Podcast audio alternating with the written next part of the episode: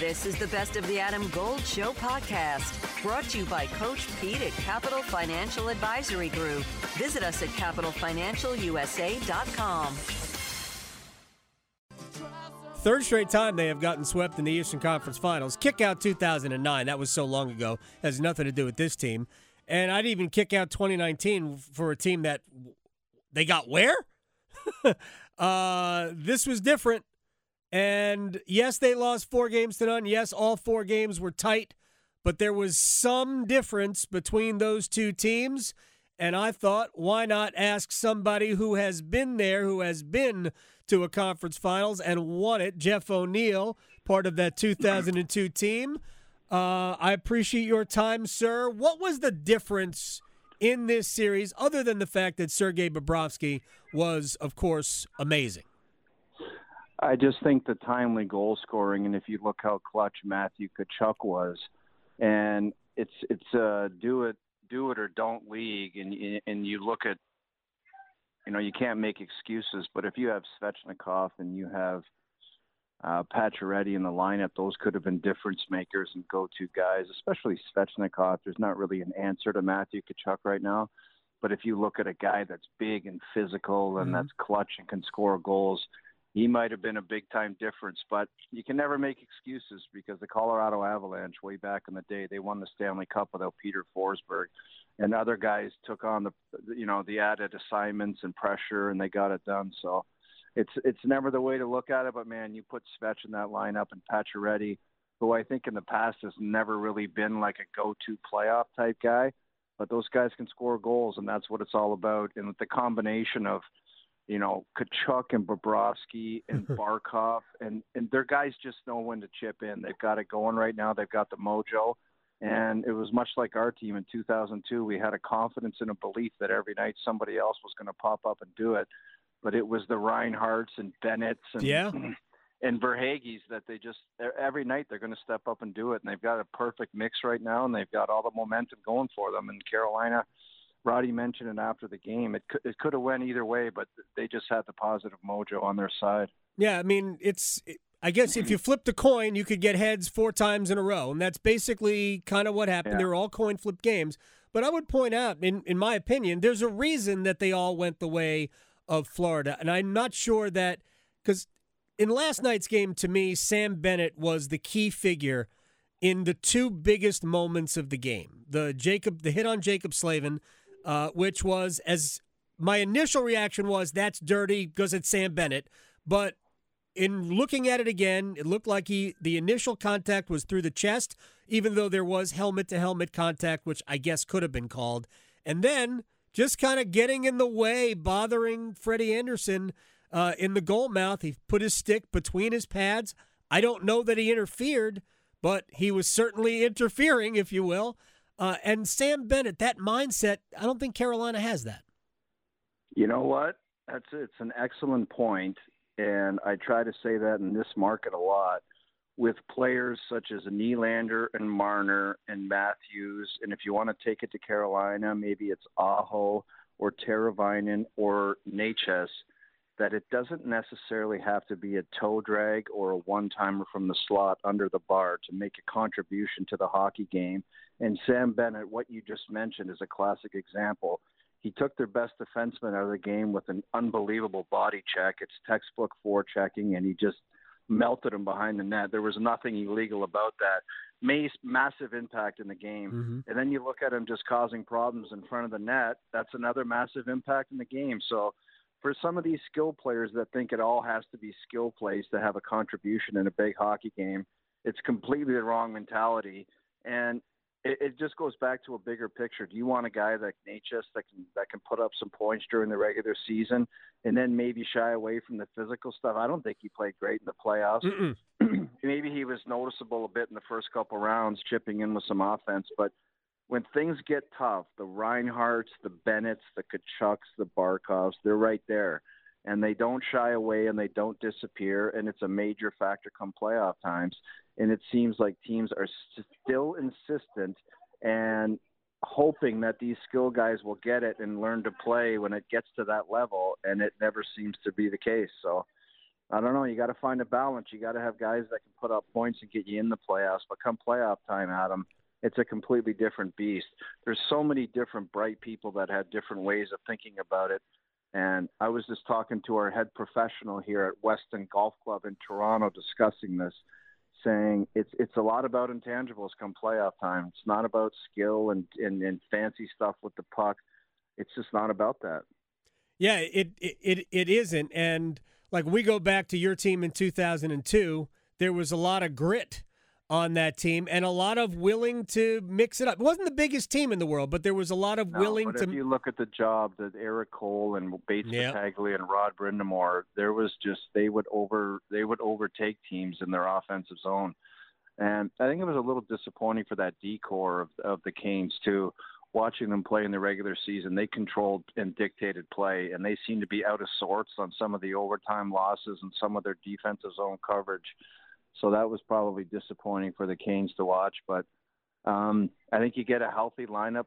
You can't. I mean, you can't blame Freddie Andersen for the no. way he played. He, he went in there and he did a pretty damn good job for a guy that's been a question mark in the past. So I think there's a lot of positives to build off of. They just, if maybe they can, you know, you you you get that healthy lineup and you get a little bit more kind of grizzle in there. I don't know who that would be or how they would do that, but I'm sure that's possibly something that they would be looking at. Jeff O'Neill is joining us here. A couple of more minutes before I let you go. By the way, I know Freddie in Toronto has been, it's almost been a punchline. Uh, based on the way he played in his uh, nine, ten starts in the postseason, uh, has that changed at all, or has the cake already been baked? Well, he did what he did here. Nobody that's on nobody else but Freddie. He was, you know, mystery injuries, and nobody nobody knew what was wrong, and bunch of game sevens where he couldn't get it done and didn't perform well. That's on him. He has to own that. But you got to give the guy props. He found a way to get healthy, which I think surprised everyone. And he went in there and he played pretty well and he gave his team a chance to win. So it's good on him that he could respond like that. And maybe that's something for him to build on in the future. Jeff O'Neill is with us here. When you look at Sebastian Aho, yeah. and I and I thought I thought uh, the Slavin hit unnerved Aho to the point. I think it took him out of his game. I thought he was all over the place in not a good way in the first period. He took one penalty, um, which eh, I don't know. Seemed Aaron Ekblad seemed to go down pretty easily on that, and Florida scored to make it two nothing. Uh, and then he thought he was called for another penalty, and maybe he could have. I thought he was just completely out of sorts. But does can Aho be your best player and you're a successful team, and in other words, a Stanley Cup champ? Well, it, it's a great question, and he definitely is one of my favorite players in the league. He's been so clutch and so good for his mm-hmm. for his tenure in Carolina. But you look at the expectation.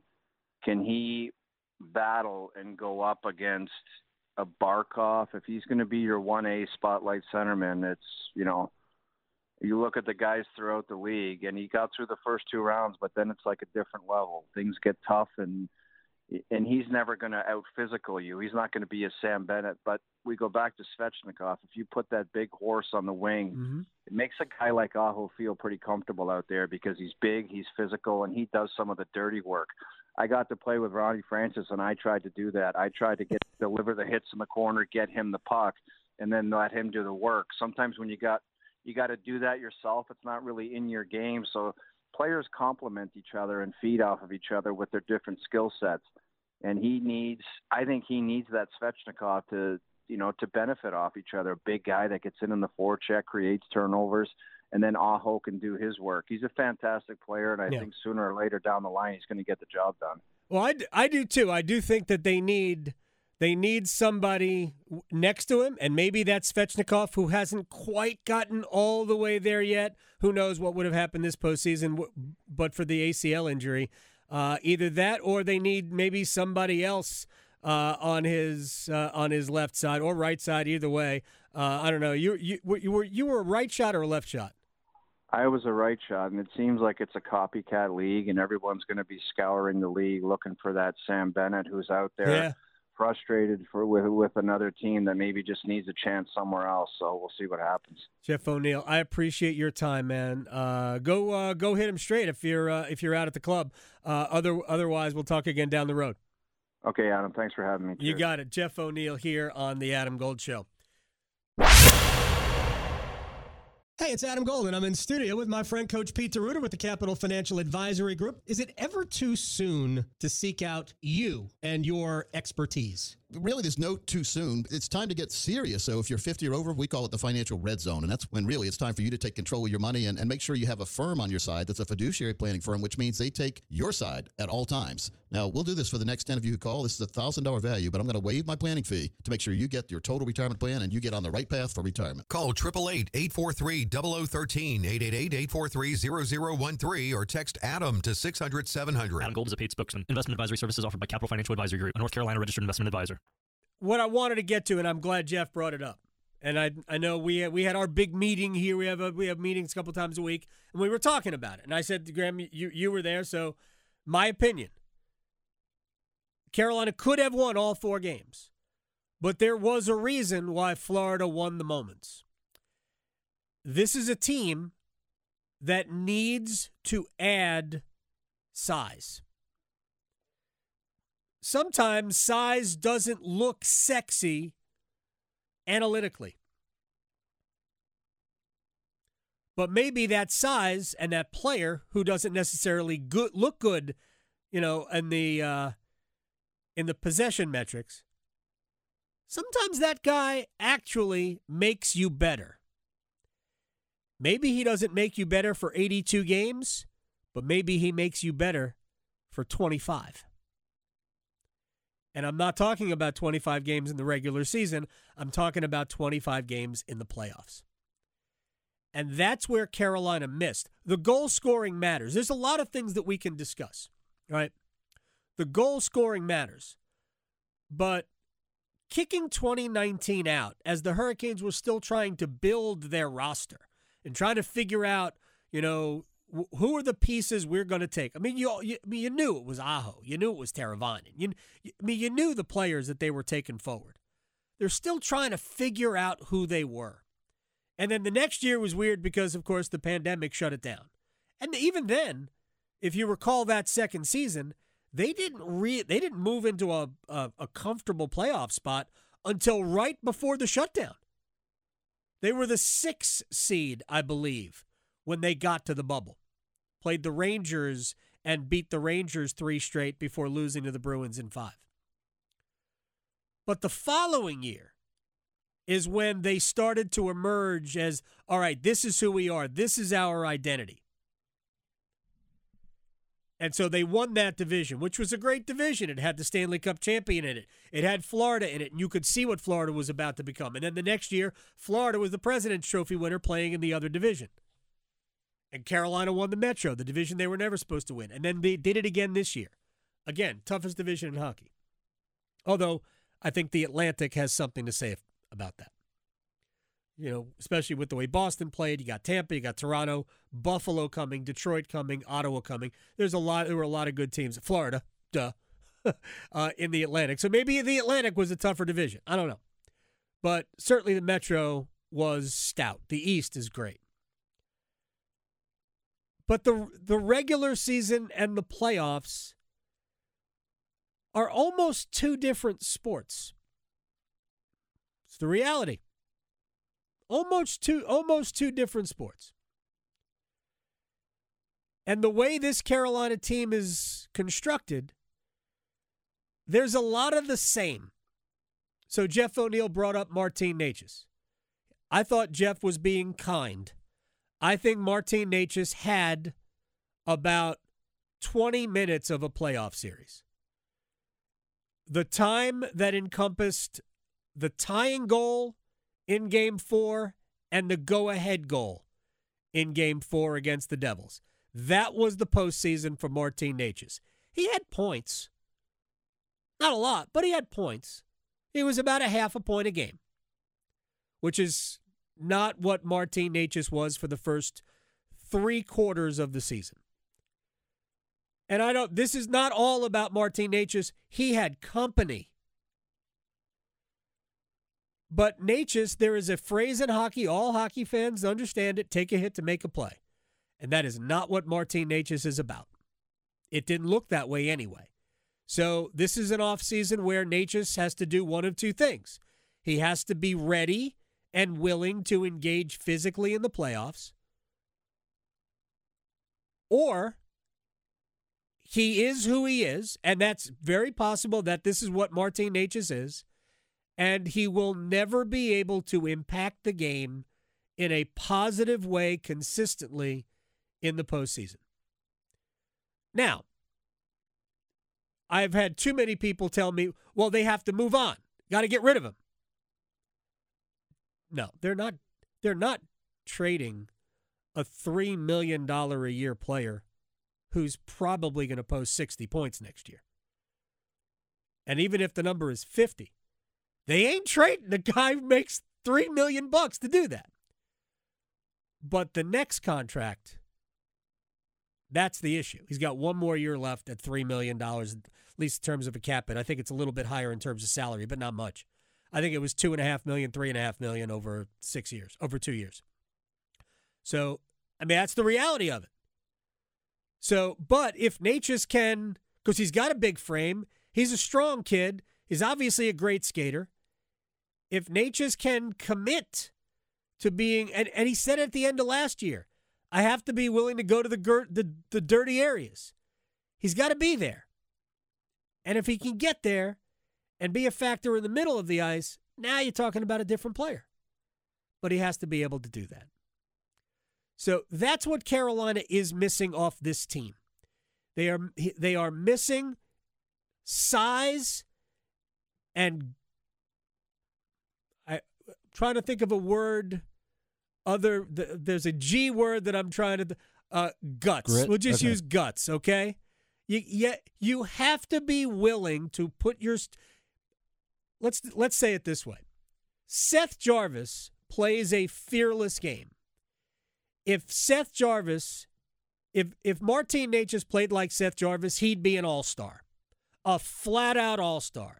The jury is out on how high up your lineup Seth Jarvis can play because of his size. Just that's just reality. Jarvis has no fear. He played a physical game. He was dishing out hits. Blocking shots. The oh Seth Seth Jarvis was arguably my favorite player for Carolina in the postseason because of the way he played. He attacked the game. He's still young. He's going to get stronger. He has to get stronger. He he's got to finish more opportunities. Uh, in, just like he all year long, Seth probably was in position to score a lot more goals than he did. So let's see how that progresses. But second year in the league, the jury ain't out on Seth Jarvis. He, but he's got to be able to get stronger so he can finish through some of the contact. I mean, it was a, it could be a great combination: Jarvis and Aho and somebody to the left with some with some muscle and some size that can also play. I feel like I've just described Andrei Svechnikov. I don't know why. All right. Career driven individuals ready to unlock your potential? Discover William Peace University's School of Professional Studies. Our classes are tailored for the working professional. Attend class on your terms with our online sessions and choose from various start dates throughout the year. Dive into a curriculum designed for success. Every class is a stepping stone that takes you closer to your career goals. Take one or more classes, it's in your hands. Elevate your career with William Peace University's School of Professional Studies. Dive deeper at williampeace.info slash SPS. Your journey begins here.